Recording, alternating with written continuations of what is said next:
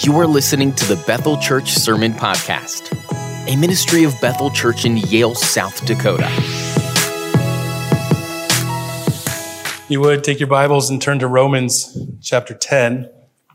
Romans chapter 10, we find ourselves in verse 18. So if you would stand with me as we, we honor the, the reading of Scripture together.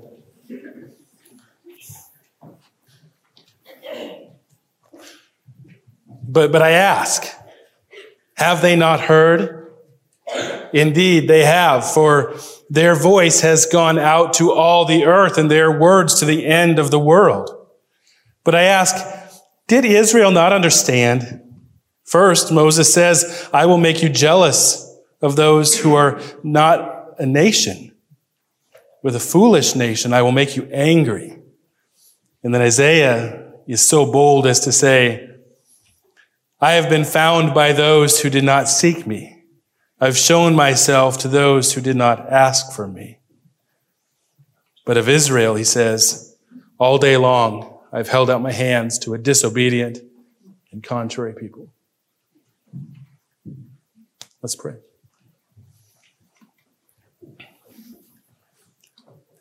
Our Heavenly Father, we come to you this morning and Lord, I, th- I thank you for your word. Your word is, is truth. It is sustenance to a, a hungry soul. It's, it's so good to, to have your word. To, to think about the fact that the God of the universe has, has taken and, and spoken to us through pages of, of Scripture. Lord, we pray that, that this morning, as your word is, is preached, is proclaimed, is, is heralded, Lord, we ask that, that it would be you that speaks, that your spirit would, would do something amazing in our, in our midst, that we would hear Christ speaking into our heart through the power of the Holy Spirit. God the Father, you would be exalted. Lord, we pray that, that if there are those here this morning who, who don't know you, have unconfessed sin, who are making excuses,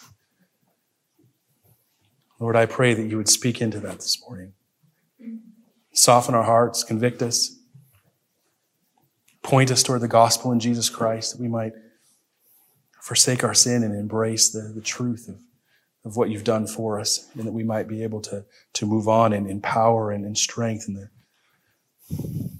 power of the Holy Spirit. Lord, we pray that you would do this this morning and, and even beyond what we could ask or think.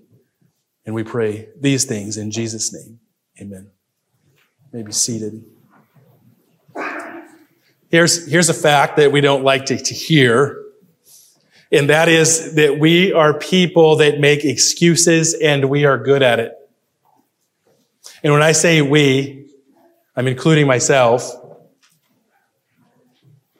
But it would be equally correct for me to look at all of you and say, you are people that make excuses and you're good at it. Just as I am. We make excuses for ourselves when we fail to complete a, task. We point the finger at a, another and, and, say, yes, I, I, didn't do that certain thing, but because of, uh, of so and so, I failed. Wasn't, wasn't all my fault. Somebody else's fault. Students hardly ever, in my experience, don't come with an excuse when they don't get their homework finished on time. They say something like, I forgot, or I didn't have enough time, or the old classic, my dog ate it.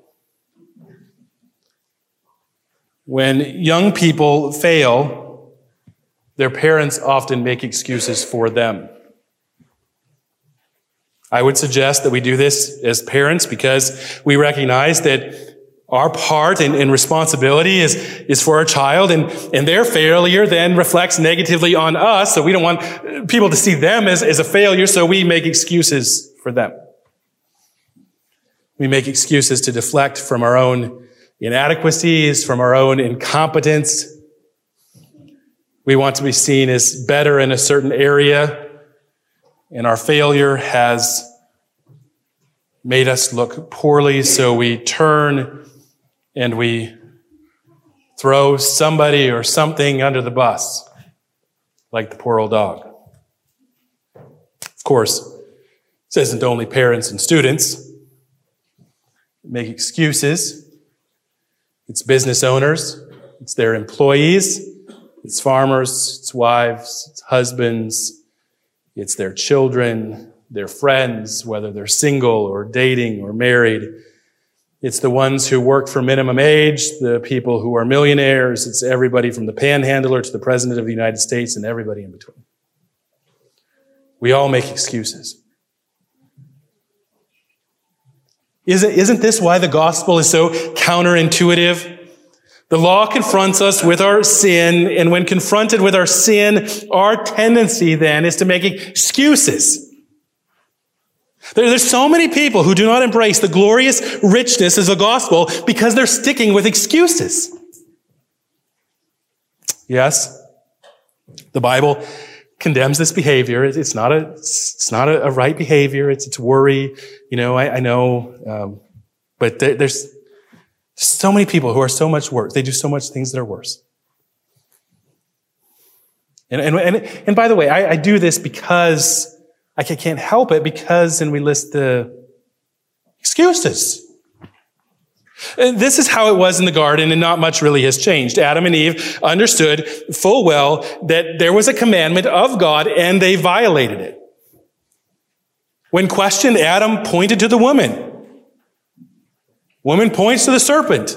They both point to the serpent. So the law speaks to our human condition. It shows us our, our faults in the light of the glorious command of our God that are based on the nature of God. And this should drive us to the gospel. And in that we admit, yes, we're guilty. Yes, we bear the, the full responsibility for our actions. The wages of sin is just condemnation. For God is just, and that means he, he must, must do what is right, and that is punish the rebellion that is in his kingdom. But often when confronted with our guilt, in the law of God, we deflect. We make excuses and miss the greatness of the gospel. We miss the, the, the, the, greatness of the, the rest that is available to us in the person of Jesus Christ. Let me make something else very clear. That is, it's not only non-Christians that make these kinds of excuses. It's not only non-Christians who miss the glorious and the greatness of the gospel in their life because of the excuses they make. We as Christians, we're, we're prone to excuses, aren't we? And often we make excuses for our sinful actions and attitudes, and we miss the, the rest that is available to us in, in Jesus Christ. We, we said this a number of times, and I'll say it again, that the, the Christian life is to be characterized by faith and repentance. And, and get this, that the, the person whose life is characterized this way is not an excuse maker. Your life can't be characterized by faith and repentance and you be an excuse maker. These people own up to their sin. They turn to Jesus, who lived the life of, of perfect obedience that they couldn't, who was perfect where they failed. And they recognize what Jesus has done. And, and they trust in him. They place their faith in him and they, they turn from their sin because they've, they've admitted that it's wrong. And in that, there is tremendous rest and peace. This is why Jesus said that we are to come to Him with people with, with heavy burdens to find rest. We, we lay them down. We don't make excuses for them. Now, why do I bring all of this up at the onset? It's because today our text is about excuses. If, if you remember, this section, which is Romans 9 through 11, starts off with Paul expressing a deep anguish in his soul over the physical nation of Israel who are unbelieving. And then Paul brings up the question that he has gotten thus far. And that is, has God's purpose then in relation to the nation of Israel failed? Has God's word failed? Because God seemed to, to promise all of these blessings toward Israel, and now Israel is unbelieving. And Paul, you're saying that they are destined to a, a devil's hell if they do not believe, then does this mean that God's word has failed? People are asking this question because that's how things have seemed, because few Jews are responding to the gospel.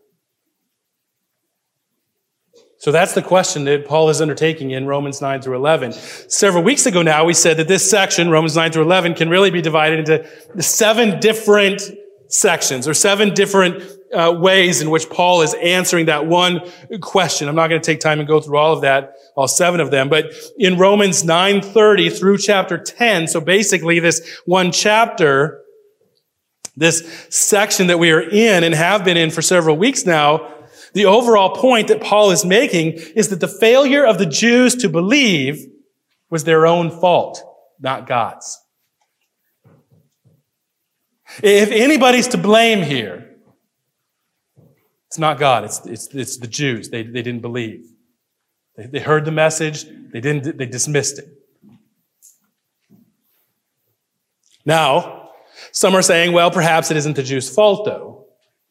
Perhaps it isn't God's fault. Perhaps it isn't the Jews' fault. Perhaps it's nobody's fault. Have we considered this, that there's actually no one to blame here? Think about this. In Romans 9 and 10 specifically, Paul has really tackled some complex doctrines.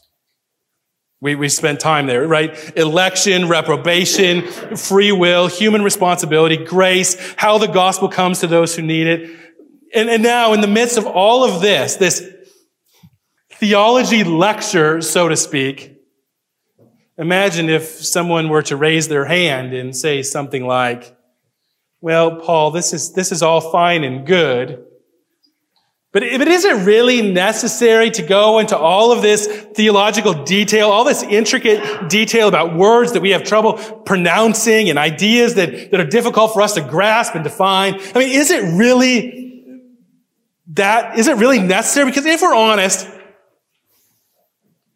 I mean, if you and I are honest, sitting through a series in Romans 9, I'm sure some of us were kind of at that point, right? We kind of wanted to raise our hand and say, is it really necessary to go into all this detail? But here, the one that raises their hand goes on and says, eh, isn't it just simpler to say? I mean, couldn't we just say, instead of bypass, bypass all this theological jargon, all these doctrines, isn't it just simpler to say that the Jews failed to believe because they haven't heard the gospel? Or, if they heard it, perhaps they didn't understand it. Theologians just seem to make things more complicated than they really are. And really, what this person do is doing is making excuses for them, is making excuses for the unbelief of Israel. You get that? Perhaps it's not really their fault. They haven't heard it. They don't understand it. I mean, no, don't wonder. I mean, why are we going into, why are we talking about all this stuff? I would guess that Paul got accused of being one of those theologian types that made things more complicated than they needed to be from time to time. We know this from his writing, that he was a smart dude. We know this from the writings of others in the New Testament that appealed to Paul and said, Paul is smart. It's, it's hard even to understand what he's saying. In fact, other people that read Paul uh, twist his words around because he is so smart. And I would guess that someone did raise their hand from time to time during Paul's teaching and ask those questions or make those excuses. I would guess that that's why these two excuses are in the text here is because it's not new to Paul. He's gotten these before, so he's putting them out there to put an end to them in the church of Rome. So let's just take, take those excuses one at a time. Look at verse 18 with me. But, but I ask, have they not heard? Indeed, they have, for their voice has gone out into all the earth, and the words to the ends of the world. Now, it's important to notice what Paul is doing here. He, he could have just said, I know they have heard because I told them and others have told them. If Paul would have said that, there would have been really no problem. It would have been his testimony. I think the excuse still could have stood. Well, you couldn't have told every, I mean, you, told a small segment of people. I mean, does the, does it really, does, do people really know? But, but instead of pe- appealing to his own word, his own testimony, which would be more subjective as to who heard, who was responsible, and all of that, he turns his attention to Psalm 19, verse 4, and quotes that. That's, that's what he quotes here. Psalm 19:4. Now we know Psalm 19, right? It's famous. The heavens declare the glory of God. The first part is about general revelation. The second part is about God's word. It's about the scriptures. Now, there's a couple problems here with Paul's quote, or apparent problems with that quote, at least from our perspective. Paul is quoting from the first part of Psalm 19. Okay, context in Romans 10 is the gospel, right? The, the, excuse is perhaps they have not heard the gospel. With me? He's quoting from Psalm 19 verse 4, which is talking about general revelation, not the gospel. Parent problem. So the context in Psalm 19 Verse 4 is about general revelation. Now, just to make sure we're on the same page, general revelation is not the gospel. It can't be the gospel. It's not. It's creation. It's the handiwork of God that everyone sees. Christians, non-Christians alike. It's a sunset. General revelation cannot save anyone. With me? But according to the apostle Paul in Romans chapter 1, where he talks about this, it leaves everyone with no excuses before God. You've seen general revelation, you know there is a God, because in it, his invisible attributes, his divine nature, all of this is clearly seen so that people are without excuse. Romans 1.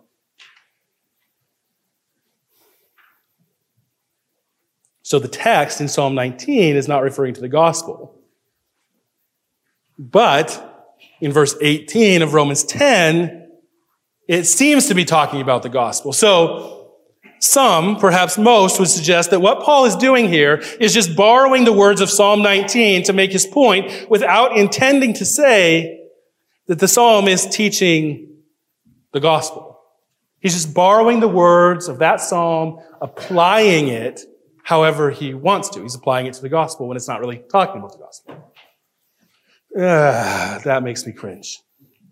Charles Hodge, uh, love Charles Hodge. He takes this view. Uh, he says Paul simply uses scriptural language to express his own ideas, as is done involuntarily almost by every preacher in every sermon. Uh, not only not only is Hodge a great hero of mine, takes this view, but so does James Boice quote James Boice all the time. I love James Boice. He takes this view. Um, not going to quote him, but, but he says basically the same thing. Uh, my problem is that even though preachers may do this involuntarily, take scriptures and kind of quote them loosely to capture their own ideas, it, it, doesn't make that okay in every instance. Teachers, preachers, even Paul do not have the authority to take scripture and use it however they want to. Divine author had an intended meaning, right?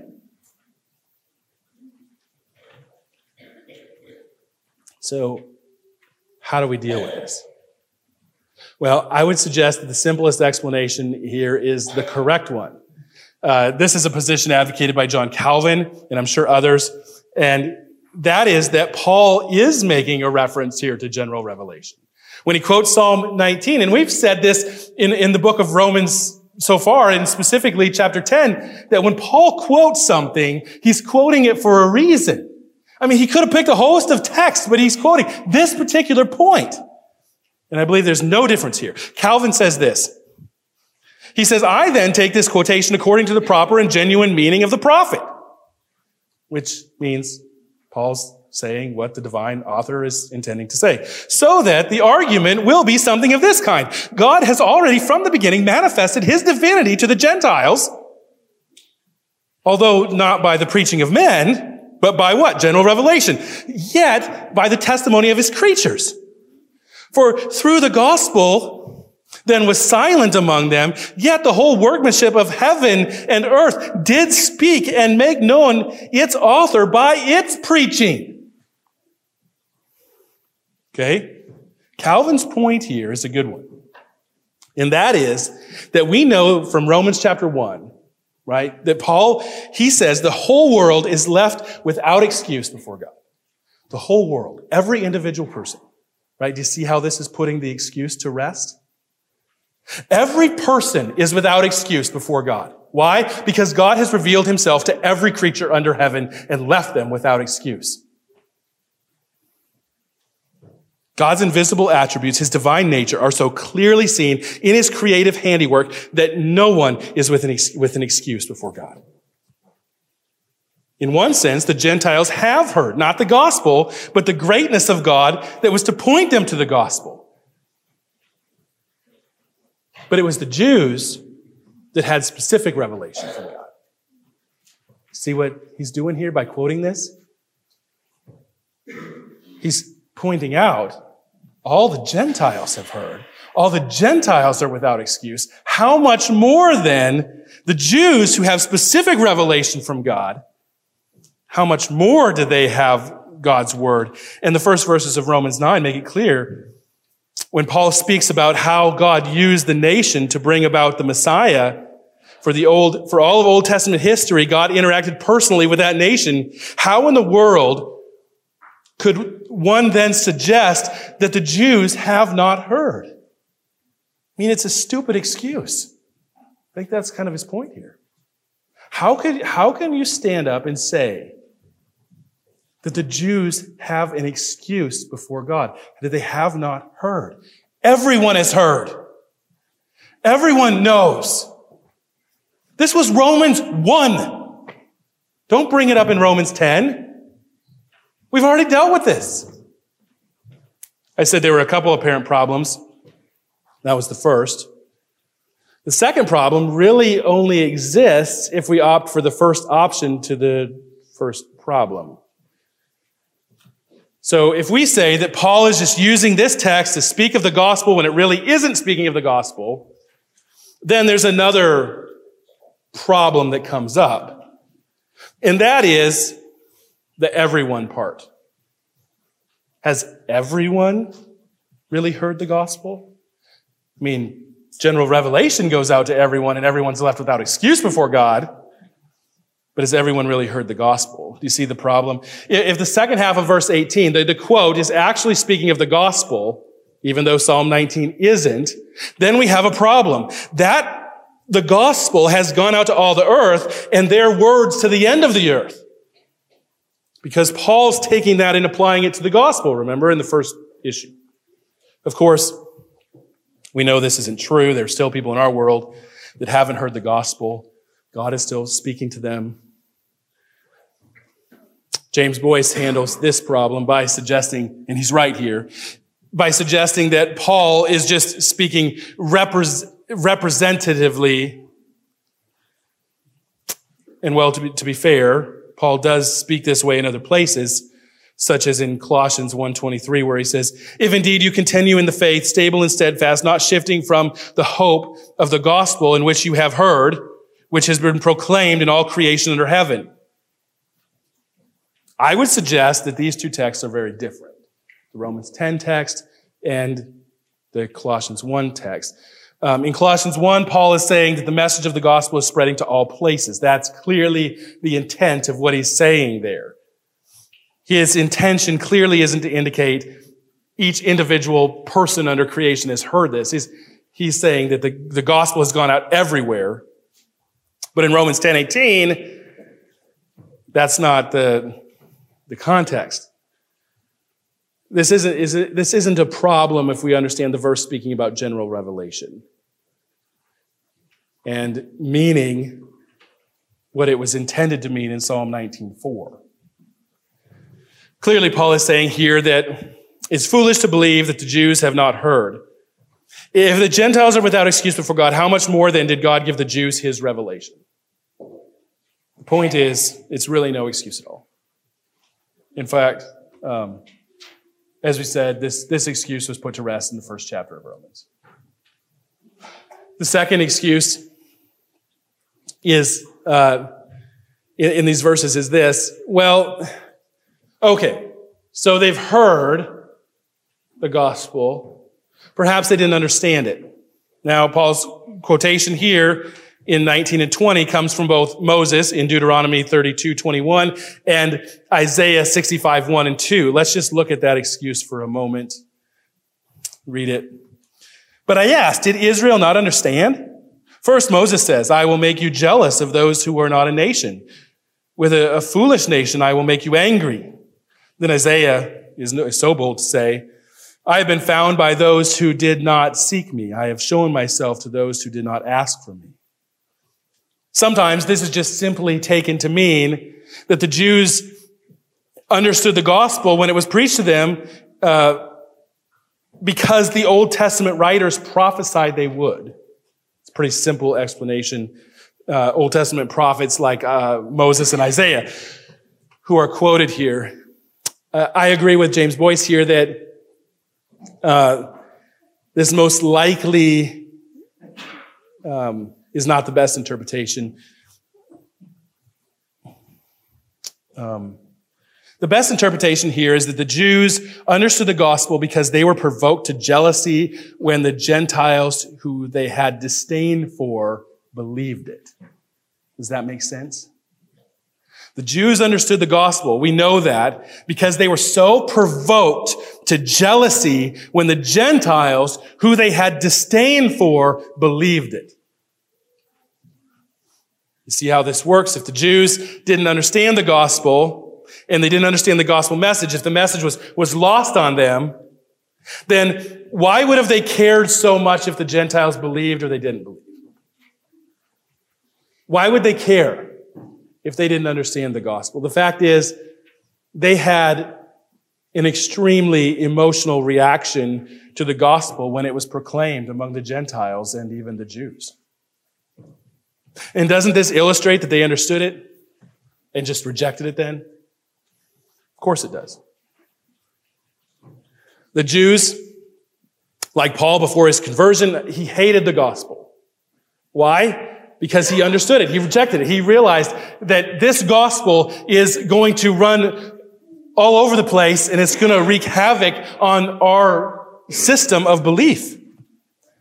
The fact is, the Jews believed the Gentiles to be a people who were not a nation, meaning that they were not special in the sight of God as they were, right? They're comparing. Jews not, they're not a nation. We're the nation of, of God. We're, we're the nation of, of priests and, and people that, that God loves and respects. But these people are, are not a nation, and the gospel is being proclaimed to them, and they're coming to faith.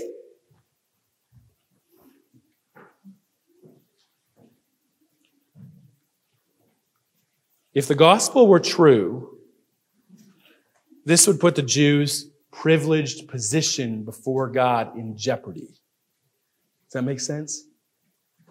The Jews also believed the Gentiles to be a people with no understanding. Jews believed that despite the Gentiles' vast learning, that they were spiritual pagans. And of course, it was true. They weren't atheists, they were false worshippers. And, and the Jews, though, believed that they understood, that, that, the Jew, that the Gentiles understood nothing about God. They didn't have his law. There was no way they could obtain eternal life. No spiritual understanding we have the spiritual understanding. So Jews coming to faith, or Gentiles coming to faith, would have greatly offended the Jews because they were seen as, as ignorant, too ignorant to embrace any kind of gospel and believe they had eternal life. It's no wonder the Jews had a reaction like this to the, to the gospel. But not only this, the Jews believed that the Gentiles didn't seek after God. The Jews were the ones seeking after God. They were the ones living in obedience. They were the ones that, that were putting into practice all of the things that, that they learned in, in the scriptures. But the Gentiles, they weren't. The Jews kept the ordinances. They checked off all the, the religious boxes. They cared about this stuff, but the Gentiles didn't. They didn't seek after God, but yet they found salvation in the gospel. This isn't right. Of course, this ticked off the Jews. Of course, it ticked them off. How did it tick them off? Because they understood the gospel. They understood the gospel, they saw the threat of the gospel, and they rejected it. This excuse that the Jews didn't understand the gospel falls flat, though, on its face. If they didn't understand it, why would they react, react so strongly against it? It just doesn't make any sense. They were provoked to jealousy. I mean, this is prophecy from the Old Testament coming true in the pages of Scripture, and we, we read it. We know. And Paul is saying, I mean, look at my own testimony. I mean, if we, we understood this and we hated it, isn't it interesting that in today's world, many people have much the same reaction toward Christianity? You, you would think people would be indifferent toward the gospel, but they're not. And it's because of grace. Grace means that God saves the undeserving.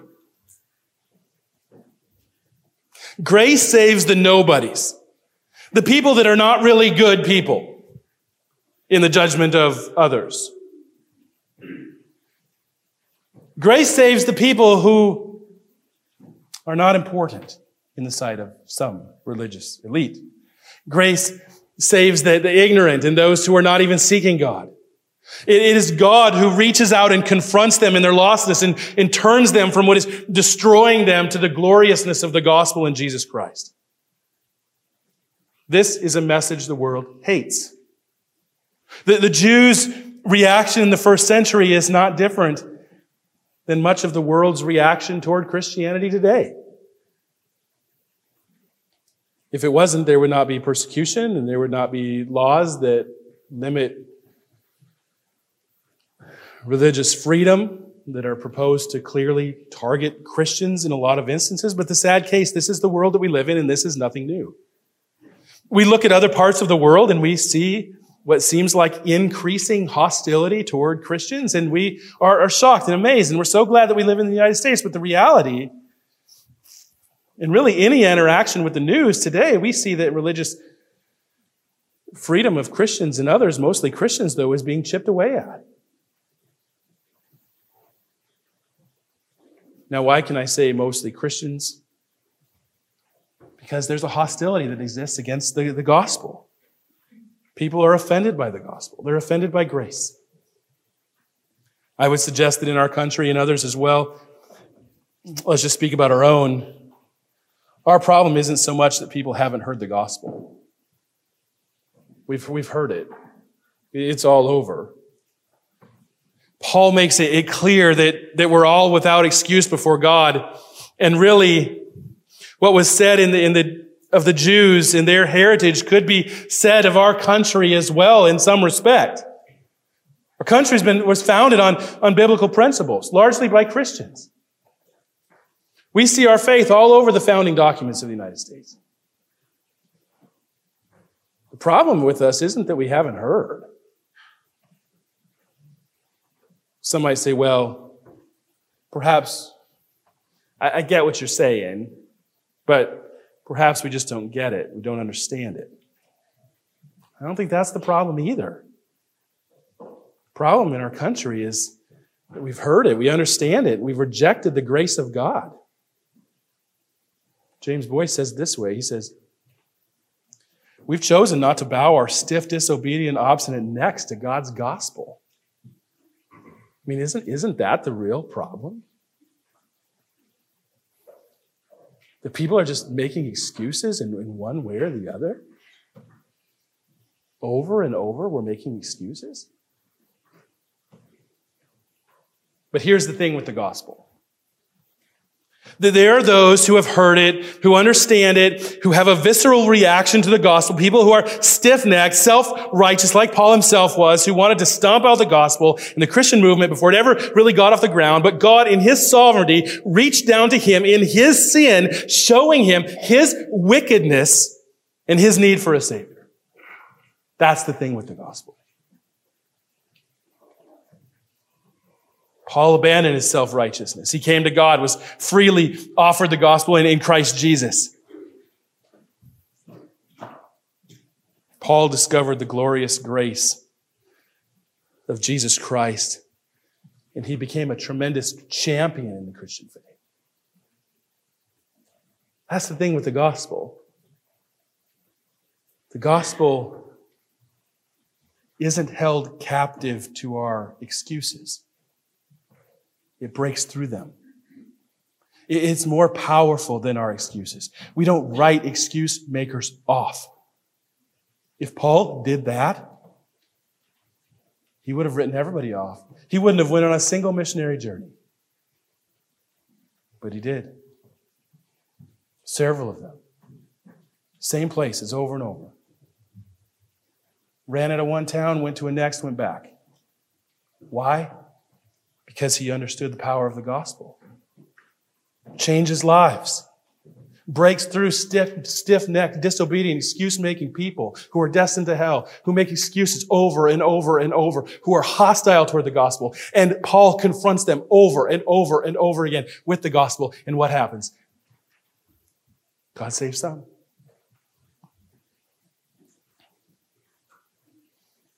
There are others not great Pharisees like Paul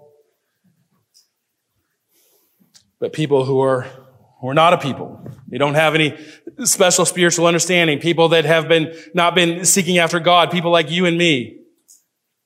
That we found God, and the reason for that is the same. It's the grace of God reaching out to us in love.